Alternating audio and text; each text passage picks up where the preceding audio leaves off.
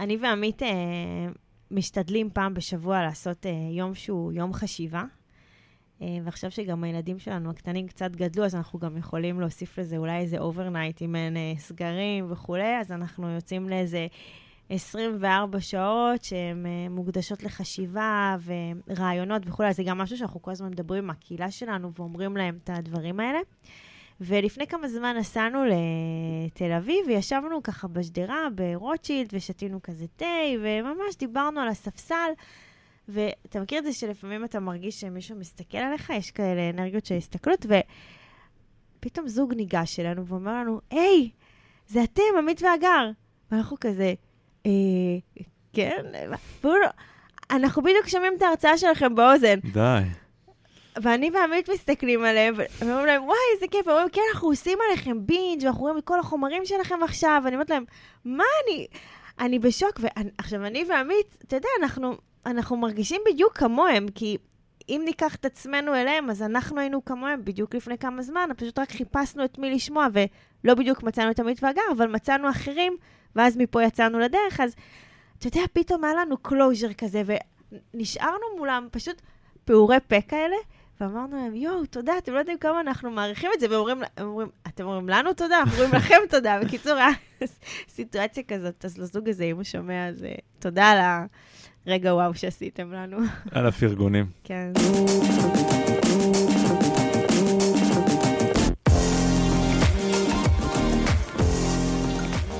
טוב, נמצאים איתי היום אה, עמית והגר. עמית והגר הם אה, זוג נורמטיבי, כמוני כמוכם, ש... החליט אה, מתישהו ב-2014 פשוט להגדיר לעצמו את הנורמות מחדש ולצאת לעצמאות כלכלית, שגם על זה תכף נדבר. אה, הדרך שלהם לה, להשיג את זה בגדול הייתה מציאה של שחקנים מעולם ההשקעות, ולנקוט פעולות ומעשים שיקדמו אותם לתוצאות. בסוף, בסוף, בסוף, כדי לשבור את המשוואה הארורה של זמן שווה כסף. אז מה הם עשו? הם התחילו ללמוד, הם התחילו, כמו שהגר אמרה לפני כמה שניות, אה, לשמוע הרצאות, להיפגש עם אנשים, אנשי מקצוע, כדי בסופו של דבר להגשים את החלום הזה. וזה קרה, עמית והגר באמת הצליחו לצאת אה, ממרוץ העכברים ולשבור את המשוואה של זמן שווה כסף. היום הזוג המקסים הזה שיושב איתי פה, אה, בחר לחלק את, ה, את הידע הרב שהוא צבר לאנשים שרוצים לעשות מהלכים דומים, והם עושים את זה ללא עלות. הסלוגן שלהם אה, הוא עמית והגר מחברים אנשים להזדמנויות. להזדמנויות שלנו, סליחה. נכון. אז מה שלומכם, עמית והגר? וואי, מקסים, הכל מקסים. תודה שקראת לנו. בכיף, בכיף. האמת שהרבה זמן, ובכלל, אני מחפש אה, אנשים אה, שנמצאים איפשהו, איפשהו שאני רוצה להגיע, שזה אה, לצאת מהמרוץ ובדרך לעצמאות כלכלית. אה, וזה תמיד אה, משמח אותי לראות גם אנשי עשייה כמוכם שעושים עכשיו דברים אה, למען השליחות, אבל באיזשהו מקום ממש אני אומר, אוקיי, אני גם עוד כמה שנים שם, וזה, וזה ממש, ממש מגניב בקיצור. אז, אז למי שעדיין לא מכירה ולא מכיר אתכם ושומע אותנו, אני אשמח שככה תספרו על עצמכם, מה אתם עושים היום, איך הגעתם למה שאתם עושים היום בכלל, מאיפה כל זה התחיל. טוב, אז uh, אני אפתח. Uh, אז כמו שאמרת בפתיח, uh, ב-2014, בערך בתחילת 2014, היינו לקראת מיסוד הקשר הזוגי, קשר של שנינו בסבב ב'. בשיחה זוגית רגילה שכל זוג, uh, כן, אנחנו מקווים שכל זוג עושה, עפו לחלל החדר שאלות של, בעיקר מכיוון של הגר, של איך נסתדר מבחינה פיננסית, כי אנחנו הולכים להגדיל את המשפחה, ויש כבר בנות שלי מסבב א', ויהיו בטח עוד ילדים, מה שבאמת קרה, היום כבר אנחנו חמישה, והגר שהגיע לזוגיות אה, ללא ילדים, ויחסית צעירה בגיל, למעשה אה, נאלצה בן לילה להיות כאילו אימא, וכאילו לעבור מחיים של רווקה, לחיים של משפחה, והיה חסר לה את כל הזה, אז היא פנתה למבוגר האחראי ושאלה אותו איך עושים את זה, ולמבוגר האחראי לא היו תשובות, כי לא היו לי תשובות מספיק טובות, בטח לכל החלומות ולכל הדברים שרצינו. ו- והשאלה הזאת של איך נסתדר, כלומר, אנחנו עבדנו במקומות מאוד מאוד מסודרים ומאוד uh, בטוחים, ולכאורה היינו מסודרים, אבל כשצללנו פנימה הבנו אנחנו נצטרך לוותר על הרבה מאוד דברים שאנחנו רוצים, ועל הרבה שאיפות ועל הרבה חלומות, והרבה על עצמנו, כי אנחנו אה, צריכים לעמוד באיזשהו, אה, לשלם איזשהו אה, רמת חיים או איכות חיים כזאת או אחרת, שאנחנו לא יכולים לפרוץ אותה. ולכן השאלה של, אה, של הגר, איך אנחנו נסתדר, אה, ברגע שהיא באמת חיברה אותי, או אה, שמה לי גב לקיר, היא יצרה אצלי את ההבנה שאנחנו באמת צריכים להמציא את עצמנו מחדש, ופה באמת נכנסנו לאיזשהו סשן מאוד מאוד ארוך, שלילה שלם שעסקנו בו. רציתי לומר כמה מילים על... הוא אומר, אני מקווה שהרבה זוגות עושים את זה, בגלל שאנחנו נפגשים עם המון זוגות. אמ, אנחנו מעוררים אצלהם אה, את השאלות שהם לא, לא תמיד שואלים, או אולי הם רוצים לשאול ומפחדים מהתשובה, ואז כשאתה מפחד מהתשובה אתה קצת משתבלל, ואז, אתה יודע, עובר עוד שבוע, ומגיע עוד אה, יום חמישי, ואז מגיע עוד מוצאי שבת ויום ראשון, ואתה פשוט... דוחה את זה. אתה דוחה, וממשיך בשגרה, שלפעמים היא לא, היא לא טובה לכולם. ויש חלק מהאנשים שלאו דווקא אולי לא מרוצים במקומות העבודה, או שכן מרוצים במקומות העבודה, אבל רוצים יותר לבית ולא יודעים איך לעשות את זה. והרבה פעמים אני מרגישה שאנחנו כמו wake, wake up כל האנשים, כי השאלות שאני שאלתי, באותה מידה הוא יכול גם להגיד לי את התשובה של יהיה בסדר, אתה יודע, נסתדר. והנה, תראי, כולם מסתדרים עם שתי משכורות, ו... ואנחנו עובדים במקום מאוד טוב, אז יהיה בסדר. ו... לא, לא נשארנו בסדר, נשארנו דווקא ב... רגע, וואי, שאלת אותי עכשיו שאלה, אני רוצה לפרק אותה, ובואי גם נמצא את התשובות. ידענו שהתשובות לא תגענה באותו הלילה, אבל עצם זה שפתחנו את זה, ו- ואנחנו הרבה מדברים על המחויבות הזוגית, וכבר באותו לילה אנחנו מבינים שאנחנו רוצים להגיע לפתרון, הדליק אצלנו איזה אדרנלין, איזה drive, ומפה אי אפשר לעצור. כן, וזה, בתוצרים של הלילה הזה, אה, ברמת הכותרת, היו שאנחנו אה, רוצים לשחרר רוצים לקנות את הזמן שלנו בחזרה. אה, כמובן שאז לא ידענו לנסח את זה במילים האלה, אבל הבנו שאנחנו לכודים באיזשהו מרוץ. כולם הכירו את מרוץ העכברים, אבל הבנו שאנחנו בשביל לפרוץ אותו חייבים לייצר דברים אחרים, חייבים לייצר... למעשה חייבים לייצר לעצמנו עוד כסף שלא תלוי רק במשכורות הסטנדרטיות, וכל זה אה, נכנס תחת כותרת שהיא כל הזמן היא המצפן, וזה גם מה שאנחנו אומרים לאנשים. בסוף החתירה היא, אה, הכסף הוא, הוא אמצעי, אבל החתירה היא להיות אדון הזמן שלך. זאת אומרת, הזמן זה המשאב הכי יקר בחיים, הזמן זה הדבר שרק מתכלה. ולצערנו עוד אין חיי נצח, או לשמחתנו, אני לא יודע מה זה, אבל אם, אם הזמן אה, הולך ו, ונעלם, וכל החיים שלנו פה הם מה שנקרא על זמן שאול, אז איך אנחנו מצליחים לרכוש אותו בחזרה, ולא להיות מחויבים להמון המון אה, דברים שלכאורה אה, קורים, כי אנחנו צריכים אותם בשביל לשרוד. זאת אומרת, אני עם, עם 16 שעות ביום, ביממה, אני עסוק ב... בלהתפרנס, אז נשאר לי מעט מאוד זמן, ובטח לעצמי, ובטח לזוגיות, ובטח למשפחה. ואז שההבנה היא שאנחנו הולכים להילחם על הזמן שלנו, ולתוך זה הכנסנו אה, מה שנקרא מחויבות זוגית, ו... ואמונה בצדקת הדרך, והחלטות אסטרטגיות, וכל מיני מילים כאלה. מפה כבר קמנו בבוקר לעולם שהשתנה, ועל זה בטח נספר עוד מעט. מדהים. האמת שהעניין הזה של כסף קונה זמן, אני הבנתי את זה, סיפור אישי קצת אה, לא, לא כיפי, אבל אה, נספר אותו בכל מקרה. הבנתי את זה כשאימא שלי הייתה, חולת סרטן, היא נפטרה כבר, ופשוט אמרתי, טוב, אם היה לנו הרבה יותר כסף, היינו יכולים לקנות עוד, עוד כמה חודשים. ו- וזה היה לי משהו שהוא ממש הפיל לי את האסימון של מה המטרה של כסף, ואני מאוד מסכים עם הגישה הזאת שכסף זה זמן, זה קונה עוד זמן אה, אה, בעולם הזה. אז uh, בואו נחזור למשהו יותר uh, משמח.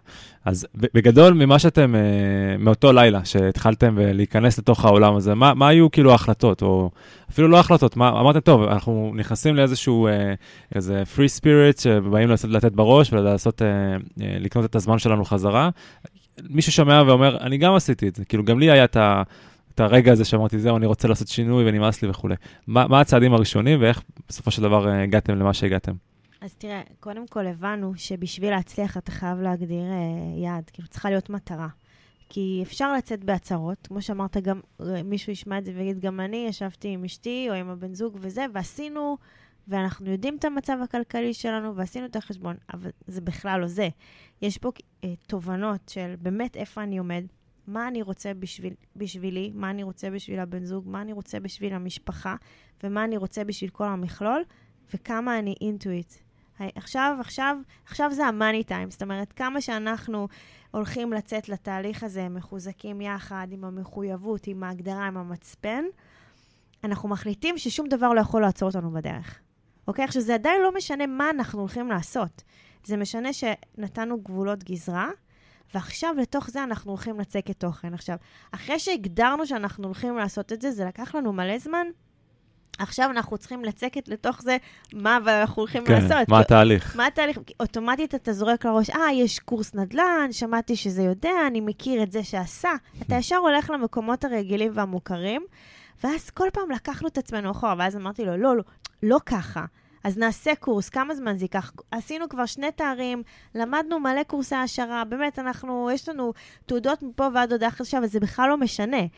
זה משנה מה עכשיו אנחנו עושים בשביל היעד וה, וה, והמצפן שאנחנו מגדירים לעצמנו, ואז אנחנו כאילו, אתה יודע, בבדיחה כזאת אומרים, אבל הכל שם, הכל ברשת. כאילו, מספיק שעכשיו תעשה גוגל או יוטיוב, פודקאסטים עכשיו, שבכלל זה... יש הכל מהכל. בוא נזרוק, בוא נחפש, בוא, בוא נזרוק מילים לאוויר, ממש שמש אסוציאציות של כיתה א' בערך, וכל מילה שמתחברת לקונספט הזה שאנחנו רוצים את הזמן לעצמנו ואנחנו רוצים שיהיה לנו את הכסף שלנו להחליט מה אנחנו רוצים לעשות בשביל המשפחה שלנו, בשבילנו, בוא, בוא נתחיל לחפש אותו ואנחנו נמצא אותו. וזה מה שעשינו, פשוט כתבנו מילים והתחלנו לחפש תכנים, פתחנו את הקבוצת וואטסאפ שלי ושלו, שהיא עד היום עובדת אצלנו, והתחלנו פשוט למלא אותה בתכנים. כן, אז, אבל uh, השאלה מתי לומדים, כי זה שיש תכנים זה סבבה, אבל שנינו עובדים במשרות uh, מלאות 24-7. אה, מה הייתם עובדים? כאילו, לפני, מה הייתם עובדים? עבדנו שנינו במערכת הביטחון uh, הרבה מאוד שנים. אני 20 שנה, גר במצטבר, עבדה 17 שנה שם. וזה שבלילה חורפי בינואר 2014, בואו בוא נעשה את זה, יצאנו עם איזו אמירה סלש הזויה, סלש מופרכת, שאנחנו רוצים את הזמן שלנו וזה, טיטה-טיטה, זה בסדר, אוקיי? בואו בוא נגיד ש... כמו שהגר אמרה, כנראה שהרבה זוגות איפשהו זורקים את זה, ואז זה כנראה מתפוגג בדרך, אבל אצלנו היה מה שנקרא דבר מה נוסף ש, של ההחלטה של המחויבות, ומחויבות זוגית, שהיא בהחלט דרבנה אותנו. אז, אבל דקה אחרי, וכמו, וכמו שנאמר, היינו, קבענו פחות או יותר יעדים, כי אמרנו מתי אנחנו רוצים להגיע לדבר הזה, ו, ובגדול אמרנו שאנחנו רוצים תוך שש שנים לייצר לעצמנו איזושהי... יכולת לייצר הכנסות שלמעשה ישחררו אותנו מהצורך לנסוע לעבודה, אם אני עושה את זה ברמה הכי ציורית. כן. כלומר, יגיעו הכנסות שלימים הבנו שקוראים להם הכנסות פסיביות, והפקקים באיילון יישארו לאנשים אחרים, אה, לכאלה שלא הצליחו לייצר הכנסות פסיביות. אבל איך עושים את הדבר הזה? אה, כמובן שלא ידענו, ואז אמרנו, טוב, בואו נלמד, אבל מתי לומדים? כי... כן, זהו, כי אתם עובדים ויש לכם ילדים. אנחנו. עובדים ויש לנו ילדים, ו... אז מתי לומדים? תראה, יכולנו גם פה עוד פעם לחזור אחורה, כי אתה אומר, אין לי זמן. עכשיו, עכשיו באותה נקודת זמן, באמת אנחנו עם שלוש בנות, ורק אני ועמית, אז היום, כשאני מסתכלת על זה, ואנחנו עם חמישה ילדים בבית, אה, ולפעמים גם סבא שמתארח אצלנו, אז uh, באמת, אתה יודע, זה 24-7 עבודה וכולי, אבל עוד פעם, המחויבות, המטרה, המצפן, ההגדרה, זה משהו שהוא לא עצר אותנו. אבל אז ישר אמרנו, טוב, איפה יש חלונות זמן? אין דבר כזה שאין חלונות זמן. נכון. ואז ישר, בום, אנחנו נוסעים לעבודה. עמית באותה תקופה נוסע מבנימינה לתל אביב. זה יכול להיות שעה וחצי. מה, שעה וחצי זה לא זמן? זה קורס. באוניברסיטה, שיעור זה שעה וחצי. נכון. ולא נשמע חומרים, נשמע חומרים. ואני נוסעת לחיפה, זה 45 דקות. מה, לא חבל על הזמן הזה? אז לא נדבר בטלפון. אני אוותר היום לשמוע איזה דיסק חדש. סבבה, אני אוותר. כי אני עושה משהו בשבילי. וזה מה שאנחנו עושים, מנצלים ברמות של לקחת את, הילד, את הבנות לחוג, להקפיץ אותן, אתה יודע, לאן שצריך, אנחנו בכל זמן כזה שומעים עוד ועוד חומרים. כל מה שמצאנו. ממש יצרנו לנו מפה את, ה, את התוכנית. זה ברמה שהיינו כותבים באוטו משפטים בשביל שלבוא הביתה ולהגיד לו, תגיד, אתה שמעת שהוא דיבר על זה וזה, אתה, אתה הבנת למה הוא התכוון? שהוא אמר הכסף על הרצפה, הבנת מה זה אומר? הוא אומר לי, אני, לא, אני לא כל כך הבנתי. ויש מלא הזדמנויות, איפה ההזדמנויות האלה? למה אני לא רואה את ההזדמנויות האלה? למה אליי לא מגיעות ההזדמנויות? עכשיו, זה עוד פעם המקום של ה... למה אצלי, כאילו, אתה מבין? כן. במקום כן. איך אני אמצא את ההזדמנויות, איך אני אפתח את העיניים ואת הראש של ההזדמנויות, והן תגענה אליי, רק אם אני... תמיד אני נותנת את הדוגמה של נשים בהיריון, שיש מישהי בהיריון, פתאום כולן מסביבה בהיריון. לא, הם היו שם בהיריון כל הזמן, את, את פשוט יותר מחודדת. נכון. ואז אמרנו, רגע, אנחנו רוצים להיות פשוט יותר מחודדים לטובת החיים שלנו, כי הגדרנו את המטרה. אז אין מצב שמשהו יכול לעצור אותנו. אז, אה, אז באמת בדרכים היינו שומעים, אז אני בערך שלוש שעות ביום, והגר שעה וחצי ביום, פשוט היינו שומעים את אותם תכנים, היא הייתה שומעת, אני הייתי שומע, ובערב... זהו, בלילות באתי לשאול. בלילות. ילדים הולכים לישון. ילדים הולכים לישון, או שהם לא הולכים לישון, אבל הם uh, כבר לא מצריכים אנרגיות. ואז למעשה יושבים ומאבדים את המידע, כי לשמוע זה סבבה, אבל באמת צריך ליצור מזה משהו. וצריך כל הזמן לזכור שאנחנו עומדים, עובדים תחת לוחות זמנים, בסדר? אנחנו לא הולכים עכשיו ללמוד את עצמנו לדעת. נכון. עשר שנים. כי יש מטרה, כי, כי, כי, ואנחנו מתחילים, אה, לז, ל, אה, מה שנקרא, ליצור היגדים מתוך הדברים שאנחנו שומעים, וכל פעם אנחנו גם מגלים עוד אה, משפיע ועוד אה, מוטיבייטור כזה או אחר, ואנחנו מתחילים את ההיגדים האלה, ליצור מהם אה, איזה שהם תובנות ו- ולבנים שמהם אנחנו הולכים לבנות את, ה- את הבניין, שברור שהבניין בסוף אמור לייצר לעצמנו הכנסות פסיביות, וההבנה היא מהר מאוד, אני פשוט מקצר את זה, אחרת זה ייקח שבע שנים, ההבנה היא, ההבנה היא ש, שאנחנו הולכים על נדל"ן, בגלל נפלאות הנדל"ן, שממש ממש בקצרה, נדל"ן זה מוצר עם ביקוש קשיח, כל עוד האנושות uh, תהיה פה, אז כנראה יגורו בבתים, לא יחזרו למערות להערכתנו, ונדל"ן כמגמה, המחיר שלו עולה אה, לאורך השנים, ונדל"ן, היופי שלו זה שגם יש גורמים שמוכנים לשלם לנו כסף כדי שאנחנו נרכוש אותו, קוראים לזה מינוף. כלומר, אני יכול לעשות נדל"ן גם אם אני חסר אמצעים או שיש לי מעט כסף, ונדל"ן, אם עושים אותו נכון, הוא גם יודע להיות פסיבי. אז אם מחברים את הארבע נקודות האלה, זה עונה לנו, זה עונה לנו על כל ה... אה, וגם הוא כמובן, הוא מייצר uh, הכנסות, uh, יוצר תזרים מזומנים. אז אם מחברים את החמש נקודות האלה, היה לנו מאוד ברור שזה יהיה נדל"ן. Uh, היו לנו גם נגיעות נדל"ניות לפני כן, uh, אני עשיתי כמה דברים קטנים בארץ, והגר גם עשתה כמה דברים קטנים בארץ, ובסופו של דבר אנחנו מבינים שזה יהיה נדל"ן, ומהר מאוד אנחנו מבינים שזה נדל"ן בחו"ל. Uh, בגלל מחירי הנדל"ן בארץ, בגלל המיסוי, בגלל uh, התשואות הנמוכות, רצינו למקסם את הכסף, ואז המשפך של הלמידה נכנס חזק מאוד לנדל"ן, ונכנס חזק מאוד לנדל"ן בחו"ל, ואז היה צריך גם לראות איך אנחנו עושים נדל"ן בחו"ל, בלי שאנחנו בחו"ל, ושזה פסיבי. מרתק. אז, אז בואו אה, נצלול ישר ל good stuff.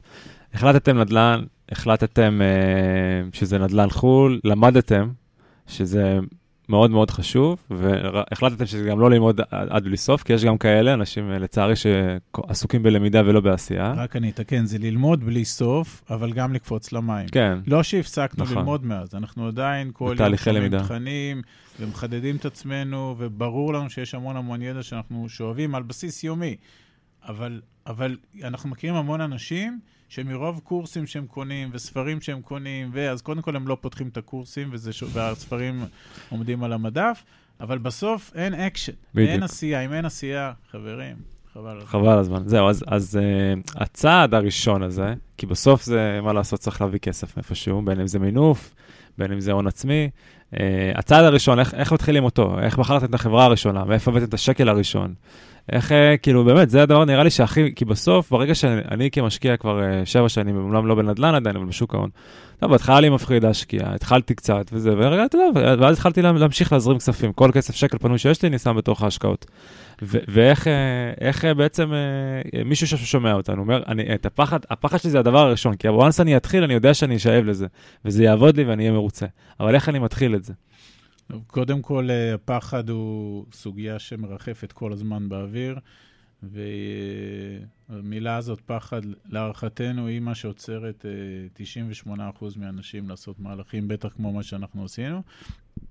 ואנחנו משלב מאוד מוקדם הבנו שהפחד הזה יהיה פה, אבל הוא לא ינהל אותנו, אנחנו ננהל אותו.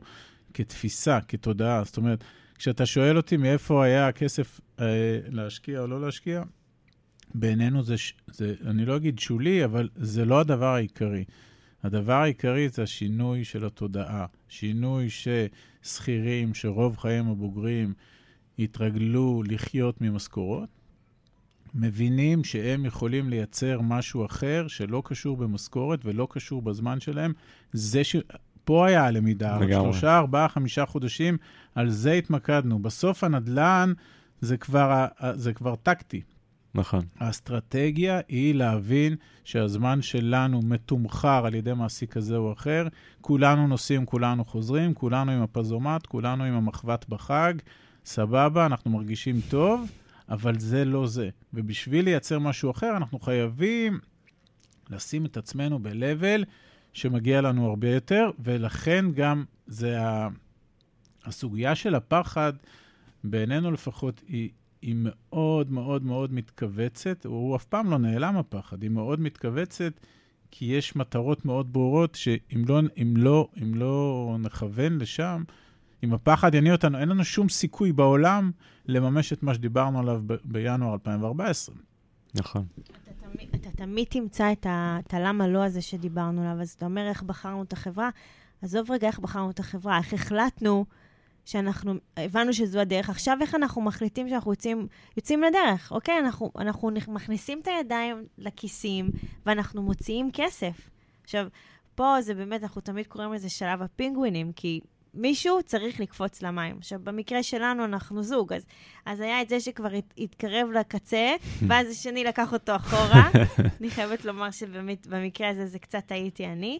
ואז אמרתי לו, רגע, אז עוד קצת, ועוד קצת, ובוא, ובוא נסדר את זה, ונשאל עוד קצת שאלות, ונבין בדיוק מה אנחנו עושים, אבל הבנו שאין ברירה. כי אנחנו יודעים שזו הדרך, אנחנו עושים את כל התהליך, ואמרנו, זהו, נשארנו לקפוץ למים, ומעכשיו כבר אי אפשר לעצור אותנו יותר. אני, אני ממש הרגשתי, כאילו, ביום שאנחנו חותמים על ה... אתה יודע, על החוזה, זה עוד היה שנפגשים ועושים דברים פרונטליים, וה, ואני, ואני אומרת לעצמי, ואני מרגישה את זה, ואני אומרת, זהו, זה התחיל. התהליך יצא על הדרך. מפה, מה עוד יכול לעצור אותנו? לגמרי. אז גם התהליך הזה שיצא, ברמה הטכנית, מה שעשינו, היה לנו הון עצמי של 100 אלף דולר. שמנו את הפחדים במגירות, כמו שאמרתי, ולמעשה אמרנו שאנחנו נלך אה, להוכחת התכנות של המודל עם 100 אלף דולר, ועשינו שתי השקעות של 50 אלף דולר בנכסים מניבים בארצות הברית. אה, כמובן עם, עם אה, חברות כאלה ואחרות, שזה כרגע פחות משנה, אבל רצינו לראות שזה עובד. זאת אומרת, השקענו 50 אלף דולר בבית א' ו-50 אלף בבית ב', וחיכינו. חיכינו, ולמעשה אחרי uh, שלושה חודשים, אחרי רבעון, פתאום הגיע צ'ק, uh, 926 דולר.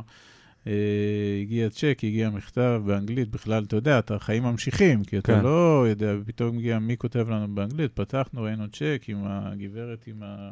כן. עם הלפיד, ומגיע צ'ק כזה מכובד. Uh, ו... והופ, זה היה מין, אה, זה עובד. עובד. וואלה, עובד. אנחנו שומעים גם וורן באפט וכאלה, ואנחנו שומעים כל מיני מושגים כמו money machine, ואנחנו אומרים לעצמנו, מה זה money machine? כאילו, מה, מה זה המילים האלה? אני רוצה money machine, אני רוצה לקום בבוקר ושיהיה לי machine. ו- ואז אני זוכרת שהלכנו לדואר, נכון, יש לנו uh, תיבת דואר כזאת בבנימינה, ואנחנו הולכים הביתה, ואנחנו רואים כסף במעטפה. ואנחנו המשכנו לנסוע לעבודה, אנחנו ממשיכים לשמוע תכנים, זה לא פגע לנו בסדר יום, אנחנו עדיין שכירים, אנחנו עדיין נחברים, ופתאום הגיע כסף. מה? איך, מה? מה קרה, מה קרה פה? שם? שמישהו יעיר אותי. ואז כשאתה רואה את זה, וזה מתחבר לכל התהליך, אז אתה אומר, רגע, עכשיו באמת אני לא יכולה לעצור, כי זה עובד, אז עכשיו אני צריכה להבין בדיוק איך אני בונה את המודל, ואיך אני בונה אסטרטגיה, ואיך אני עושה את זה נכון.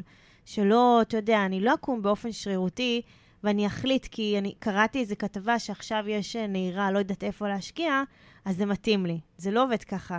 אתה צריך להיות מאוד אסטרטגי, אתה צריך להיות מאוד מסודר, אתה צריך להבין בדיוק A to Z. יש עכשיו תהליך. עכשיו בוא נתפור לכל התהליך הזה מודל. עכשיו, כל זה אנחנו עושים לביתנו, אנחנו עושים את זה בלילה, אנחנו שואלים שאלות, אנחנו גם לוקחים המון מהעולם העולם הקודם שלנו, שזה באותה נקודת זמן, זה העולם הנוכחי. זאת אומרת, אנחנו יודעים לעשות תוכנית עבודה, אנחנו יודעים להגדיר יעדים, אנחנו יודעים להגדיר מטרות, אנחנו יודעים לעבוד בלוחות זמנים. אם יש משהו של אה, דברים, ב, אנחנו קוראים לזה בתז"ם, בטווח זמן מיידי, אנחנו יודעים לעבוד. אז עכשיו בואו ניקח את עמית והגר, שעובדים כל כך הרבה זמן במשרד, בואו ניקח את זה הביתה ובואו נתחיל לתכנן לנו את האסטרטגיה ואת התוכנית עבודה שנתית ותוכנית עבודה חודשית, ונעשה לעצמנו, נעשה לביתנו, וכאן כבר אז זה, זה מתחבר לעוד שאלה שלי. תראו, רוב המאזינות ומאזינים שלנו זה חבר'ה, כאילו, די מתקדמים. הם אה, אוריינות פיננסית גבוהה, זה לא חבר'ה בתחילת דרכם. כאילו, הרבה מהם כבר, הם הבינו שהם כבר בתהליך אה, אה, מתקדם בהשקעות והכול. ו, ואחד הדברים שלי, אני אוהב לשמוע, זה ברמה הפרקטית. יש לכם מודל, אני שמעתי איזושהי הרצאה שלכם איפשהו, לא פודקאסט, מתישהו, לפני איזה כמה שנים נראה לי אפילו. ו... וזכור לי משהו הרפת, זכור לי משהו עם אה, חלב, פרה חולבת, זכור לי משהו שזה היה, מרתק. אז, אז אני אשמח להבין, אמרת, התחלתי לדבר על זה פשוט, אז אני אשמח להבין ברמה הפרקטית מה המודל ואיך כל בן אדם ששומע אותנו, לא יודע אם כל בן אדם, אבל הרוב יכולים לעשות זאת גם בחיים. כלומר, לממש את המודל או ליישם את העקרונות שלו בחיים שלהם. קודם כל, אנחנו חושבים שכל אדם יכול, בסדר? כי זה חוזר לסיפור התודעה. אה, יש תמיד את הרבים וטובים שאומרים, מה פתאום, אה, אתה צריך להיות בעל אמצעים, וצריך להיות בעל אה, זה, ואתה צריך להיות בעל ירושות וזה. אנחנו טוענים שלא, אנחנו אומרים שכל בן אדם יכול לעשות מהלכים כאלה, בווליום כזה ואחר, אבל, אבל בסוף זה נשען על האם הוא, מה הדרייב שלו ומה השינוי התודעתי, כי מי שגדל והתחנך אה, בבית שאינו יזמי, להורים שכירים שלא דיברו על כסף ואין לו באמת אוריינות פיננסית או השכלה פיננסית, ועכשיו רוצה לעשות את השינוי הזה שאנחנו עשינו, זה, אני קורא לזה לעבוד עם מעדר או עם טוריה על התת-מודע ולקלף משם הרבה מאוד רבדים שיצקו לנו הרבה מאוד שנים אה, ו... ולטעת שם תכנים של תודעת שפע וכל הדברים האלה, יש פה המון המון עבודה. אבל אחרי שירדנו מ- מרמת הפילוסופיה, שהיא בעיניי קריטית, לרמה הפרקטית, אז המודל שלנו אה, אמר, אחרי הוכחת ההיתכנות, אגב, שני הנכסים, אה, הגיע צ'ק נוסף אחרי כמה ימים, ואז למעשה קיבלנו את הוכחת ההיתכנות שלנו שהמודל עובד. כלומר, אנחנו צריכים בסך הכל, בסך הכל, לגייס כסף ולמצוא גורמים אה, הכי טובים, הכי מקצועיים, הכי אמינים, הכי ותיקים, כל הכי שיש בעולם, שעושים את הנדל"ן בחו"ל, איפה שאנחנו רוצים לעשות, ודרכם להשקיע את הכסף שלנו, ואז למעשה הם יעשו מה שהם יודעים לעשות הכי טוב במשך הרבה שנים. אנחנו נהנה מהפירות האלה או ברמה תזרימית או בהגדלת הון על ידי עסקאות יזמיות כאלה ואחרות. וככל שנכניס יותר פחם ל- לרכבת או יותר כסף לתוך המכונה, והמודל הזה יעבוד, אז ברמה המתמטית הדבר הזה יגדל תוך איקס שנים, ויביא אותנו בסוף לנקודה שסך ההון העצמי שלנו ייצר תזרים שישחרר אותנו מה, מהמטריקס, אוקיי? אז זה, זה ברמה המאוד מאוד כללית. זאת אומרת, אם אני מפשט את זה, ועם אנשים שאנחנו מדברים ומדברים הרבה, אני, בסוף אנחנו מפשטים להם ואומרים להם, תקשיבו, זה מאוד פשוט. השאלות ש, ש, ש, שאתם צריכים לשאול את עצמכם כדי להגיע לדברים האלה הם שתי שאלות, כמה ומתי. כמה הכנסה פסיבית אתם רוצים ומתי אתם רוצים שזה יקרה. ברגע שיש את שני הדברים האלה, ואנחנו יודעים על בסיס המודל שלנו, פחות או יותר, מה התזרים של הנכסים האלה שיודע אה, אה, לייצר, אז, אז זה כבר קל. אז אני יודע שאני רוצה 20 אלף שקל הכנסה פסיבית, ואני רוצה את זה תוך שבע שנים, אז אני יודע כתג מחיר במודל שלנו, שזה שווה השקעה של שלושה וחצי מיליון שקלים הון עצמי, בסדר? זאת אומרת, אם תיקח שלושה וחצי מיליון, תשקיע אותם במודל שלנו, ברמת סבירות מאוד מאוד גבוהה, זה יביא לך 20 אלף שקל הביתה. עכשיו, לרוב האנשים אין את השלושה וחצי מיליון היום, אבל יש לו מיליון, יש לו 800 אלף, יש לו קרנות, יש לו קופות, יש מלא כסף שזה. אז לכן אנחנו יודעים לייצר עם האנשים אסטרטגיה איך את המיליון הזה נגדיל לשלושה וחצי מיליון בשבע שנים. זאת אומרת, זה הופך להיות המשימה. בשנים האלה, הרפת, אגב, הרפת היא כמובן, ההקבלה לפרות זה הנכסים, נכסים מניבים, כמו שהפרות הן מניבות חלב, ואנחנו אומרים שבשנים שמגדילים את ההון, בשנים שמגדילים את ההון, לא, אנחנו לא שותים את החלב. זאת אומרת, אם חוזר תזרים מתוך המנגנון, מתוך אותם השקעות, זה לא תזרים שאנחנו לוקחים אותו לחיים השוטפים. החיים השוטפים צריכים להמשיך as is, כמו שאנחנו רגילים, לנסוע לעבודה ולהרוויח. המשכורות שלנו ישלמו את החיים, אבל לצד זה, הכספים שנשפוך לתוך המנגנון יעבדו. כשיחזור תזרים, הוא לא עוזר לנו לנסוע לחופשה באילת, חלילה וחס, זה כסף ש... מיועד להשקעות. מיועד, חוזר על ידי מינופים לקחת עוד הלוואות, ואיתם רוכשים עוד נכסים, כי המשימה היא לא תזרים, המשימה היא להגיע mm. להון העצמי. של השלוש וחצי לצורך העניין. של השבעה אחוז, שזה בערך התזרים נטו בעולמות שלנו, שהשבעה אחוז מביא את ה-20 אלף. בסדר? אז זה באמת ברמה מאוד מאוד... אה, אה, זה, ואז קראנו לזה מודל הרפת, כי אנחנו, כל נכס הוא כאילו פרה, ואנחנו רוצים שיהיו לנו הרבה פרות ברפת. מניבות, שמניבות לנו אה, כן. חלב, כאילו כסף. בדיוק. ו... אבל, אבל כמו שאמרתי, לרוב, לרוב האנשים שאנחנו מדברים איתם, אין היום את ההון העצמי שיכול לייצר להם את ההכנסה, כמו שלנו לא היה, ולכן צריכים 5, 6, 7, 8, 10 שנים לתכנן קדימה תוכנית אסטרטגית שאומרת לא איך אני מייצר תזרים היום, אלא איך אני מגדיל להון עצמי.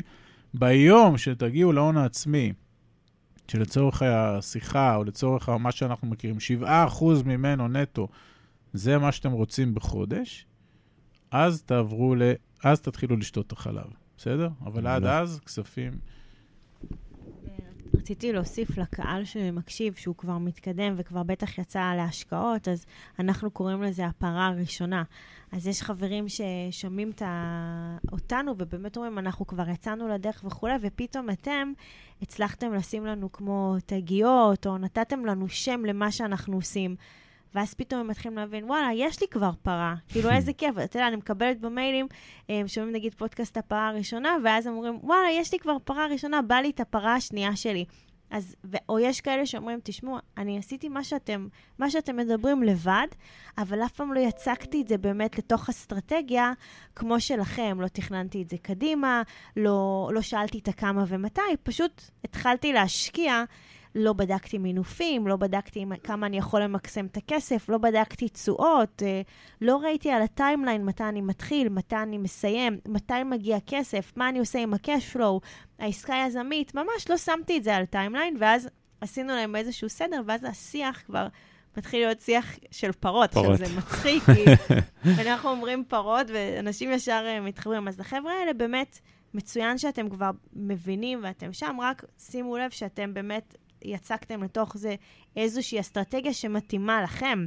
כן, זה משהו, משהו שאני גם שם לב הרבה פעמים, שהאמת שזה גם קצת מוזר, אני מקווה שאני לא דורך פה על פצעים, אבל בעיקר גברים, שהם פשוט קופצים למים, הם לא בודקים יותר, הם לא שואלים שאלות, לא עוצרים לחשוב, פשוט עושים אה, המון המון דברים, ואז באים, אתה יודע, באיזשהו מקום קצת מבואסים, כי הם לא בדקו עד הסוף, והם אה, קיבלו החלטה מאוד מהר, ובלי אסטרטגיה. אז תראה, קודם כל זה יכול, זה יכול להתחלק לשתיים. אחד, כל הכבוד שהם אה, יצאו לדרך. אה, עכשיו, זה לא רק גברים, יש נכון. לנו גם נשים שעושות את זה. לא, ברור. אה, בעיקר אמרתי גברים שכאילו עושים מהר, ולא חושבים עד הסוף, זאת הכוונה שלי. אני גם, שוב, זה מהנקודת המאוד המאוד נכון. צרה שלי. כן? אנחנו תמיד מעודדים עשייה. אז זאת אומרת, גם אנחנו עשינו עסקאות שנכשלו, והכול בסדר, אם לא היינו נכשלים, לא היינו איפה שאנחנו היום. ואם היינו משאירים את הכל במגירה, זה פשוט היה נשאר במגירה, אנחנו לא מאמינים בזה. ברור, זה לכן, ברור. גם אם אתה קופץ למים, אתה יודע אה, לגזור מסקנות, אנחנו קוראים לזה בשפה שלנו לעשות תחקיר ולהבין איפה נכשלתי. מהמם. זאת אומרת, הוא קפץ לדרך, הוא עשה את זה מהר, אולי ההשקעה גם לא צלחה, אבל הוא יודע עכשיו מה הוא לא יעשה בפעם הבאה. אם בפעם השנייה הוא עושה את אותה טעות, זה כבר, אתה יודע, הוא צריך לשאול את עצמו מה קורה, אבל... אה, כן, לא, גם היום כאילו, במיוחד אנשים כמוכם שעוזרים לאנשים, אה, כן. יש דרך גם להימנע מכל הטעויות ההתחלתיות האלה. נכון. אנחנו, אבל גם מה שרציתי להגיד על האסטרטגיה, זאת אומרת, כל השקעה היא אינדיבידואלית לבן אדם אחד. כן, כן, לגמרי. יש לי עוד משהו לומר על הגברים ונשים, אז זה שגברים אה, לעיתים קצת נחפזים, יכול להיות, אגב, אבולוציונית, אפשר לתת לזה הסברים. לא, אני לא, אל תיקחו את זה כאילו לא, משהו לא. מחקרי, סתם הדעה, זה לא, אפילו אנחנו לא... גם רואים את זה, אבל אנחנו רואים יותר תופעה הרבה יותר אה, משמעותית, זה שבעיקר גברים יוזמים. זאת אומרת, בעולמות האלה של אה, זוגות שרוצים לעשות מהלכים, אה, מגיע מהצד של הגבר? ברוב המקרים זה מגיע מהצד של הגבר, אבל הנקודה החיובית מהבחינה הנשית, כש- כשזה האישה דוחפת את זה, אז זה גם מגיע הרבה יותר חזק, הרבה יותר מהיר, הרבה יותר ממוקד, והגבר לרוב, הוא לא מפריע, הוא מצדיע.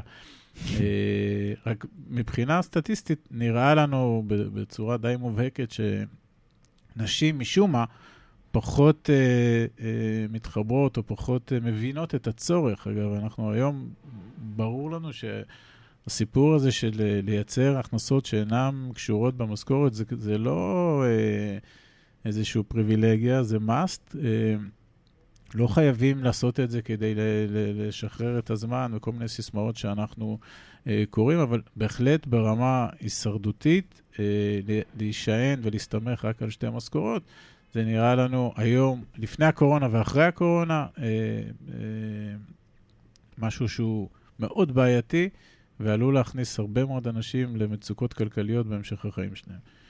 רק רציתי עוד משהו על הנשים. זה חשוב לי. כן. אה, זה נכון שבאמת הגברים הם קצת יותר אה, דוחפים, אוקיי?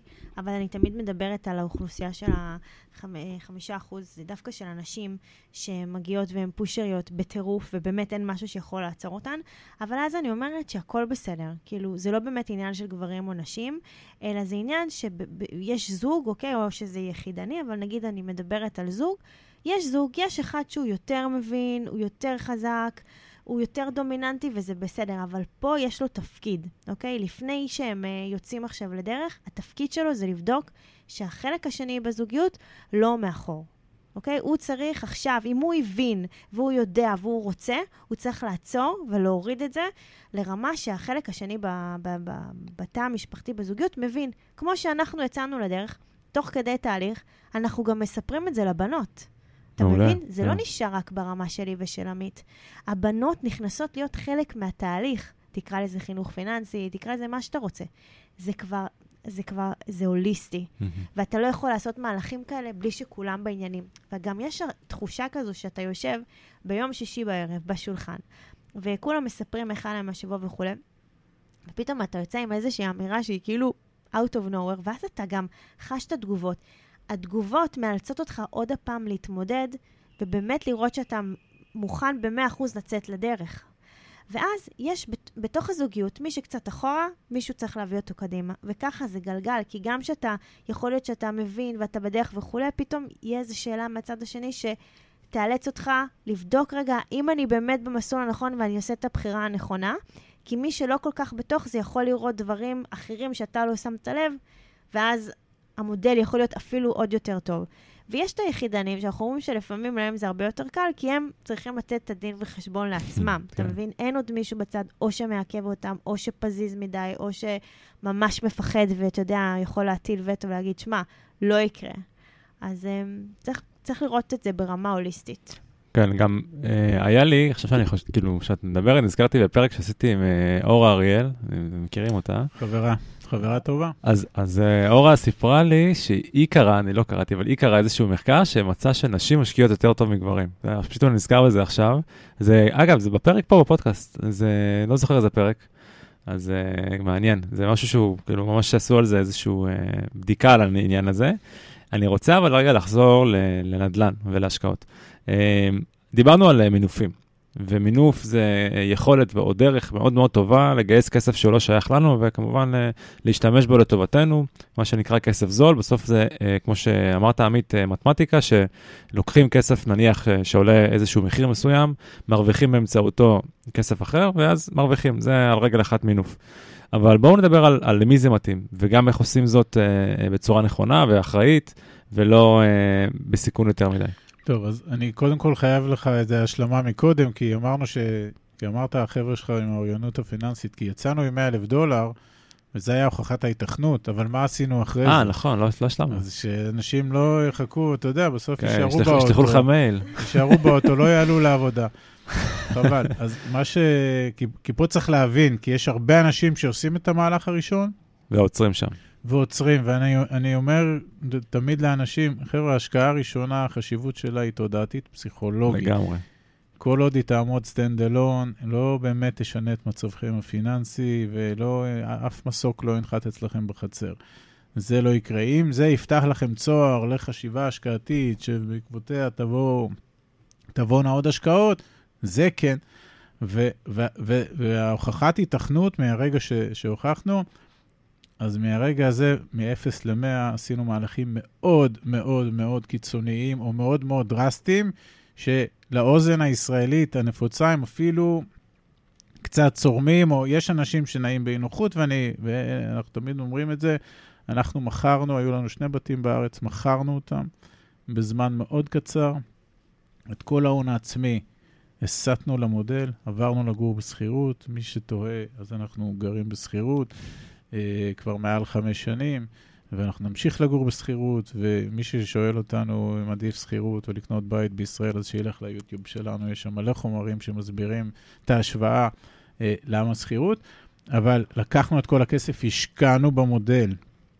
כי כמו שאמרתי קודם, אם לא נשפוך, אם לא נזרוק עוד פחם למנוע של הרכבת, הוא לא ייסע, הוא לא, היא, היא לא תגיע לאילת, אנחנו צריכים להגיע לעקבה, בסדר? אנחנו צריכים להגיע רחוק עם, ה, עם הרכבת הזאת, וזה היה הרבה מאוד כסף, וחוץ מזה, פה אני חוזר למינוף, הבנו שאנחנו חייבים להתחיל למנף את עצמנו כמה שאפשר, יותר כמובן בתוך עולמות של נטילת סיכונים מחושבים, אבל הלכנו לחפש כל מקום שממנו אפשר למנף כספים, ואם אתה רוצה אני אומר על זה שתי מילים, מאיפה אנחנו מביאים כספים.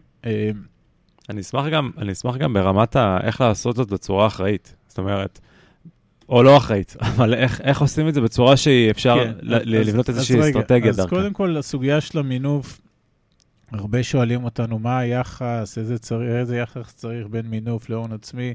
זו סוגיה מאוד מאוד אה, אינדיבידואלית ומאוד סובייקטיבית, ולדעתנו היא גם קשורה בשלב של האנשים בתוך התהליך. כי אנחנו תמיד חושבים שנכון לעשות את ההשקעה הראשונה והשנייה מההון העצמי. זאת אומרת, בתוך עולם בהוכחת אה, אה, ההיתכנות, האם זה מתאים לנו המודל, בואו נתחיל לעשות את זה קודם מההון העצמי. זאת אומרת, כי אם זה חלילה יתחרבש או משהו, לפחות שנפסיד כסף שלנו ושלא נפסיד כסף שהוא לא שלנו, כי המחיר שלו מאוד מאוד יקר. מתוך הבנה, יש לי את ה-50 או 100 אלף דולר האלה, באירוע הכי גרוע, לא שזה נעים, אבל מחקתי אותם, זה כסף שלי, אבל ניסיתי. בסדר? ולכן אנחנו אומרים לאנשים, תתחילו תמיד בהון העצמי 50, 60, 70, 100 אלף דולר, תעשו עם זה השקעה אחת או שתיים, כהוכחת התכנות, תראו גם שזה מתאים לכם. כי רוב האנשים לא נולדו משקיעים, בטח לא בפורמט הזה, ולמעשה משגרים את הכסף שלהם באמצעות גורמים אחרים למקומות אחרים בעולם, ויכול להיות שזה ייצר להם הרבה מאוד אה, קשיים נשימתיים וויברציות, וזה היה קרה בלילה, זה לא טוב. אבל בהנחה שאנשים אה, אה, עברו את זה, אז מפה, כדי לגדול, הם חייבים למנף. וככל שהם מאמינים בתהליך, אפשר למנף יותר, וכמובן זה תלוי, אחד, ביכולת ההחזר. יכולת ההחזר, זאת אומרת, אנחנו לעולם לא נמנף או לא ניקח אה, הלוואות אם אנחנו לא בטוחים שלפחות, בטח בשלבים הראשונים, שאנחנו יכולים להחזיר את ההלוואות האלה, לשרת את החוב מהעודף, מהפער התקציבי שלנו בין הכנסות להוצאות.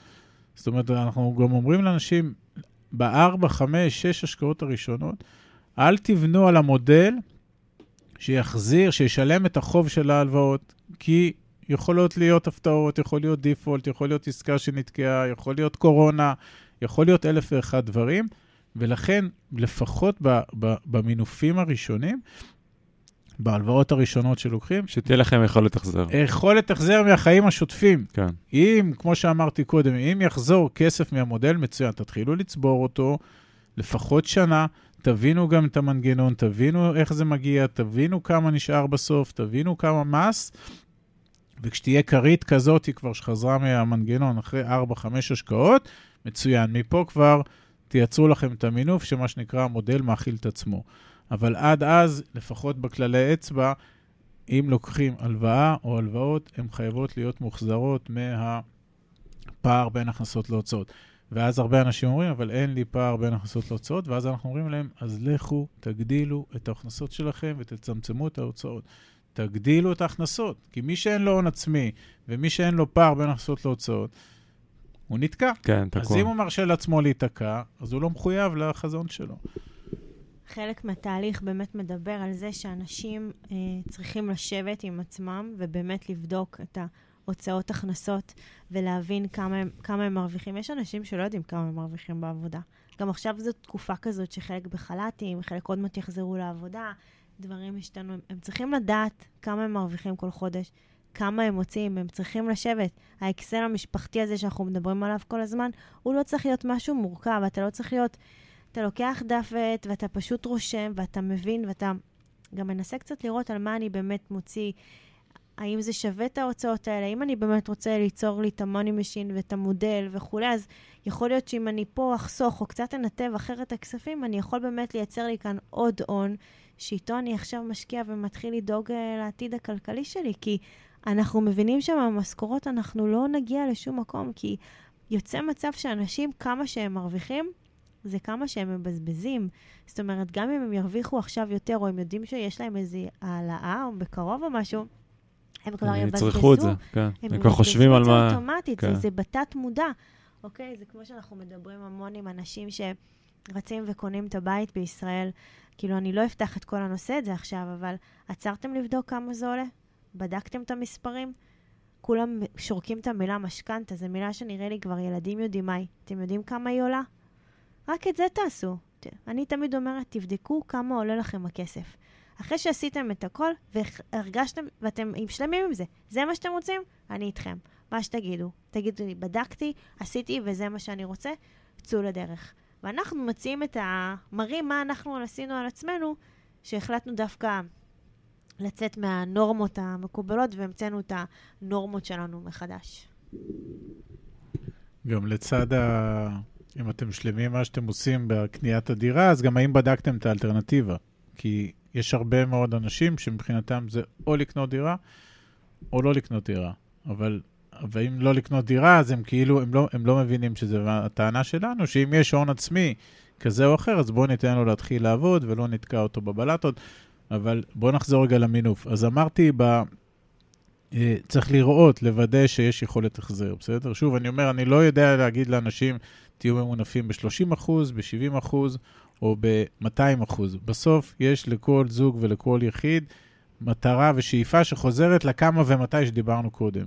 מי שרוצה הרבה מאוד כסף, הכנסה פסיבית ויש לו מעט מאוד הון עצמי, יצטרך להתמנף הרבה, כי זה המתמטיקה. ג'ו ביידן לא יזרוק עליו כסף ממסוקים, בסדר? אפילו שהיום הוא זורק 1.9 טריליון לכל מיני מקומות, אבל במתמטיקה, אז או שתנמיך את הציפיות שלך, או שתביא יותר הון, או שתמנף פחות. אז אני לא יודע לדבר פה באחוזים, אבל כן, בכללי אצבע, מינוף חייב להיות יכולת החזר מהשוטף, לפחות בהשקעות הראשונות, עד שהמנגנון מייצר תזרים ועוזר לנו לשוטף, המנגנון Mhm. יעזור לשוטף. שתיים, בואו נתחיל וכמובן ניקח את ההלוואות הטובות ביותר שיש, והיום יש הלוואות הכי טובות, הן בעולמות של הקרנות השתלמות, של המינוף שלהם, והקופות גמל, והפוליסות חיסכון, אה, וזה למעשה הלוואות שאתה יכול לקחת אותן בריביות מאוד נמוכות של פריים מינוס, אה, ויש פה גם את מנגנון הגרייס, מה שנקרא אה, החסד, שאתה לא מחזיר את הקרן או לא מחזיר את הקרן והריבית, ואז למעשה אתה יכול להתגלגל עם הכסף לאורך 5, 6, 7 שנים, להתגלגל עם 160, 170, 180 אחוז מהכסף שלך. זאת אומרת, הכסף אה, רץ נגיד בקרן השתלמות או בפוליסות חיסכון, מינפת החוצה 80 אחוז מהכסף בפריים מינוס חצי, בגרייס מלא לשבע שנים, לקחת את ה-80 אחוז, עשית השקעות אלטרנטיביות, וככה אתה מייצר, אה, זה, זה, זה קודם כל מעגל ראשון של הלוואות. מעגל שני זה אה, בני משפחה, משפחה גרעינית, האם להורים, לדודים, לסבים, לאחים, יש אה, מכשירים פיננסיים כאלה שהם גם יכולים לקחת הלוואות על חשבון הקרנות, אז קחו את ההלוואות, אנחנו נשלם אותם, או שיש להם כספים ששוכבים בכל מיני עו"שים או בכל מיני תוכניות שמעלות אבק, אפשר להסיט אותם. זה כמובן כל אחד עם המשפחה שלו, אבל לצורך ה... המטרה של כל זוג וכל יחידני, ש- שיפנה למשפחה ויבדוק מה יכול ללקט שם, לא כמענק, חלילה, כן. אלא כהלוואה. וההלוואות הבאות זה כמובן הלוואות אה, מהבנקים, תמיד יש גם, או לא תמיד, אבל יש להרבה מאוד מגזרים ב- במשק, אה, במשק העבודה יש תנאים יותר טובים ממקום העבודה לקחת כל מיני הלוואות, בעיקר בהייטק, או במערכת הביטחון, או עובדי מדינה, מה שנקרא. אה, אז הלוואות כאלה, וכמובן, אה, כל הלוואה שהבנק מוכן לתת, מה שנקרא הלוואה לכל מטרה, וה-level האחרון של ההלוואות, שהן הכי יקרות, אבל אה, גם אפשר למשוך אותן להרבה מאוד שנים, זה הלוואות על חשבון הנכס.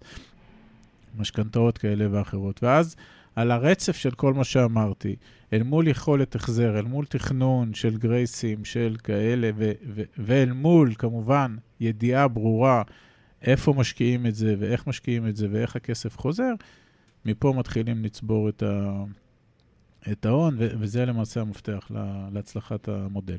מדהים, מדהים. טוב, אז אנחנו ממש אה, אה, מסיימים, ותמיד אה, לקראת כל סוף פרק אני מבקש מהמתארחים אצלי לתת איזה שלושה טיפים על יזמות, על השקעות, על פיננסים. אני חושב, א', הדבר שאולי... אה, אה, אני אשמח שכל מי ששומע וש- ושומעת אה, ייקחו מכם, זה העניין הזה של להגדיל הכנסות. כי מה שרוב ההתעסקות בעולם הפיננסי בעיקר זה איך לחסוך ולנהל תקציב, וזה, לצערי, אה, יש לזה גבול, וזה מתישהו נגמר יכולת החיסכון, בסוף צריך לגור איפשהו ולחיות ולאכול, ומה לעשות, הדברים האלה עולים כסף, אבל מצד השני להגדיל הכנסות זה, זה בלי סוף. אז ברשותכם עוד ככה שלושה טיפים uh, אחרים uh, uh, לאנשים ששומעים אותנו, זה יהיה מדהים. לפני הטיפים, שאני רצ... רוצה רק להוסיף על ה-added value, כן. על הערך המוסף הזה שאנחנו מדברים עליו המון, גם הקלטנו על זה אה, פודקאסט, אה, הרצאה, שאנחנו ממש מעודדים אנשים אה, לשבת עם עצמם ולהבין איפה, איפה ה passion שלהם, איפה יש משהו שהם רוצים לעשות. הם מרגישים שהם הגיעו פה ליקום הזה לתת משהו מעצמם, ולפעמים ה, עוד פעם פחד, או החוסר ביטחון, או ה... האם אני באמת יכול לפרוץ את היכולות האלה של עצמי ובאמת לייצר מזה כסף? כי זה כל כך מפחיד מה, מה אני, ממשהו שאני ממש טוב בו, אני יכול לייצר כסף. אני בכלל כל יום הולך למשרה שלי בהייטק, או שאני עובד באיזושהי עבודה, כאילו, על מה אתם מדברים? מה, לעשות את השינוי הזה? אז אני אומרת, אה, קודם כל, כן. זה לוקח זמן, אבל כל פעם אתה, אתה צריך לנקות את הראש שלך ולהבין שאני עכשיו מתכנס לתוך זה, אני הולך להבין את הדברים. עמית קודם זרק שאני והוא בשני גלגולים נפרדים שלנו, לפני שהכרנו, התעסקנו בנדל"ן, ולא הבנו שלימים אנחנו נשב פה ונקליט איתך פודקאסט שאנחנו עוזרים לאנשים, אנחנו למעשה המורה נבוכים של אנשים על משהו שאנחנו לא ידענו, והבנו שזה הערך שלנו קדימה, והיום אנחנו מחלקים אותו לאנשים. ואם אם היינו עוצרים, לפעמים אנחנו יושבים על זה, ואני אומרת לו, אם הייתי יודעת את הדברים שאני יודעת היום, אז כבר, אני כבר כנראה הייתי במקום אחר, אני עוד לא ידעתי לשאול את השאלות. היום אין שום סיבה לא לדעת לשאול את השאלות, ואני רק רוצה שאנשים באמת יאתגרו את עצמם יותר, וזה מגיע. כאילו, פשוט צריך לחשוב על זה ולפתוח את הראש. עכשיו, לגבי הטיפים, אה, לא שכחתי. אה, טיפ ראשון זה בנושא פיננסים, אה, שתמיד אנחנו אומרים לעולם, אל תממשו מכשירים פיננסיים שמייצרים לכם מנגנון של ריבית דריבית. לעולם. כל אחד שיבדוק עם עצמו איזה מכשירים פיננסיים יש לו, ואם הוא מגיע לאיזושהי נקודה שאולי חלילה הוא קוטע איזה השקעה, אז לא להתחיל מאלה שמייצרות ריבית דריבית.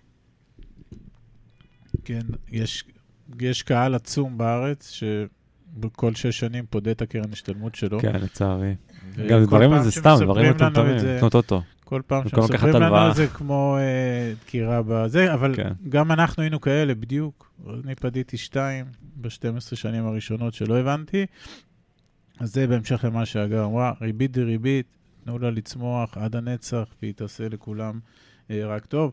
טיפ ב- בעולם ההשקעות, אז השקעות בינינו זה תפיסת עולם, ולמשקיע אמיתי יש אסטרטגיה. אה, הוא יכול להיות בעינינו אה, אסטרטגיה שהוא הכי טוב בתחום כזה או אחר, אה, או שהוא למעשה מסתמך על הכי טובים. בסדר, אני אתן דוגמה, יש לנו חבר מאוד טוב, שהוא מתמחה בשוק ההון, אבל בנישה מאוד מאוד מאוד ספציפית, והוא באמת בורר בפינצטה, אה, כמובן רק חברות אמריקאיות, אבל הוא יושב, הוא, הוא, הוא, הוא פשוט יושב על כל הדוחות של ה... בעונת הדוחות לא רואים אותו. כל רבעון הוא נעלם לחודש, נעלם, הוא נסגר בחדר עם שמונה מסכים. הוא עולה לקונפרנס עם, ה, עם החברות, עם המנכ"לים ועם ה-CFO, הוא עולה, הוא שואל שאלות. עכשיו, כל מה שהם מחרטטים אותו, הוא מכיר את כל ה... כן, הוא את יודע מה המספרים. כתוב באמת מאחורה, ובסוף הוא עושה מעט השקעות עם כספים ממונפים מאוד מאוד גדולים, וכנראה מאוד מצליח. אה, אז- הוא, מבחינתנו, הוא המשקיע שיודע טוב. אגב, הוא גם, אמרתי לו מלא פעמים, למה אתה לא מחלק את ה... תחזיק תחתיך עוד שלושה כאלה. הוא אומר, אם אני אלמד את זה, אז יברחו עם זה. זאת אומרת, הידע שלו. והגישה שלנו, אגב, בהשקעות, היא גישה שאני קורא לה אה, נטולת אגו. כלומר, אנחנו בצורה מאוד ברורה אומרים, תקשיבו, אנחנו לא אה, אלופי העולם בהמצאת גלגלי ההשקעות, מאלף סיבות, בעיקר בגלל שרוב חיינו הבוגרים היינו עסוקים בביטחון המדינה. אבל זה לא אומר שעכשיו אנחנו צריכים 20 שנה ללמד את עצמנו, אז אנחנו נלך ל outsourcing, נלך למיקור חוץ, כמו שאייפון, אה, אה, אה, סליחה, אפל, שבונים את האייפון, אז הם לא את כל החלקים עושים אצלם בבית. אז אם אפל של שני טריליון יכולים לעשות מיקור חוץ, אז גם עמית והגר יכולים לעשות מיקור חוץ, ולמעשה התפיסה שלנו שאנחנו נחפש את הפרופסורים המומחים לכל תחום, אם אני הולך לעולם הרפואה, ואיתם נעשה את, ה...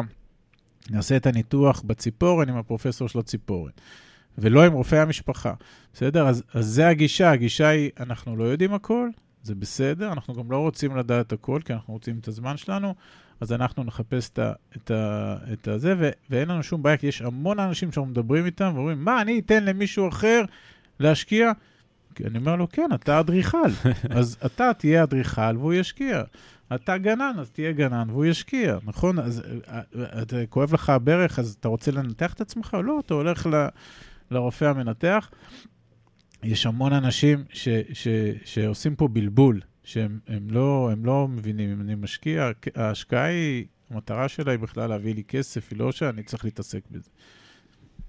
עכשיו, אותו אדריכל וגנן, ברגע שהוא משקיע פסיבי, יש לו יותר זמן לחשוב על איך הוא יכול לפתח את העסק שלו יותר. אם זה ה-added value, או אולי באמת יש לו כל כך הרבה רעיונות, וזה מתחבר לטיפ השלישי של יזם. יש המון יזמים. אה, יש אנשים שהם אפילו יזמים, ואולי הם לא יודעים שקוראים לזה יזמות, ומה זה, זה יזם בכלל.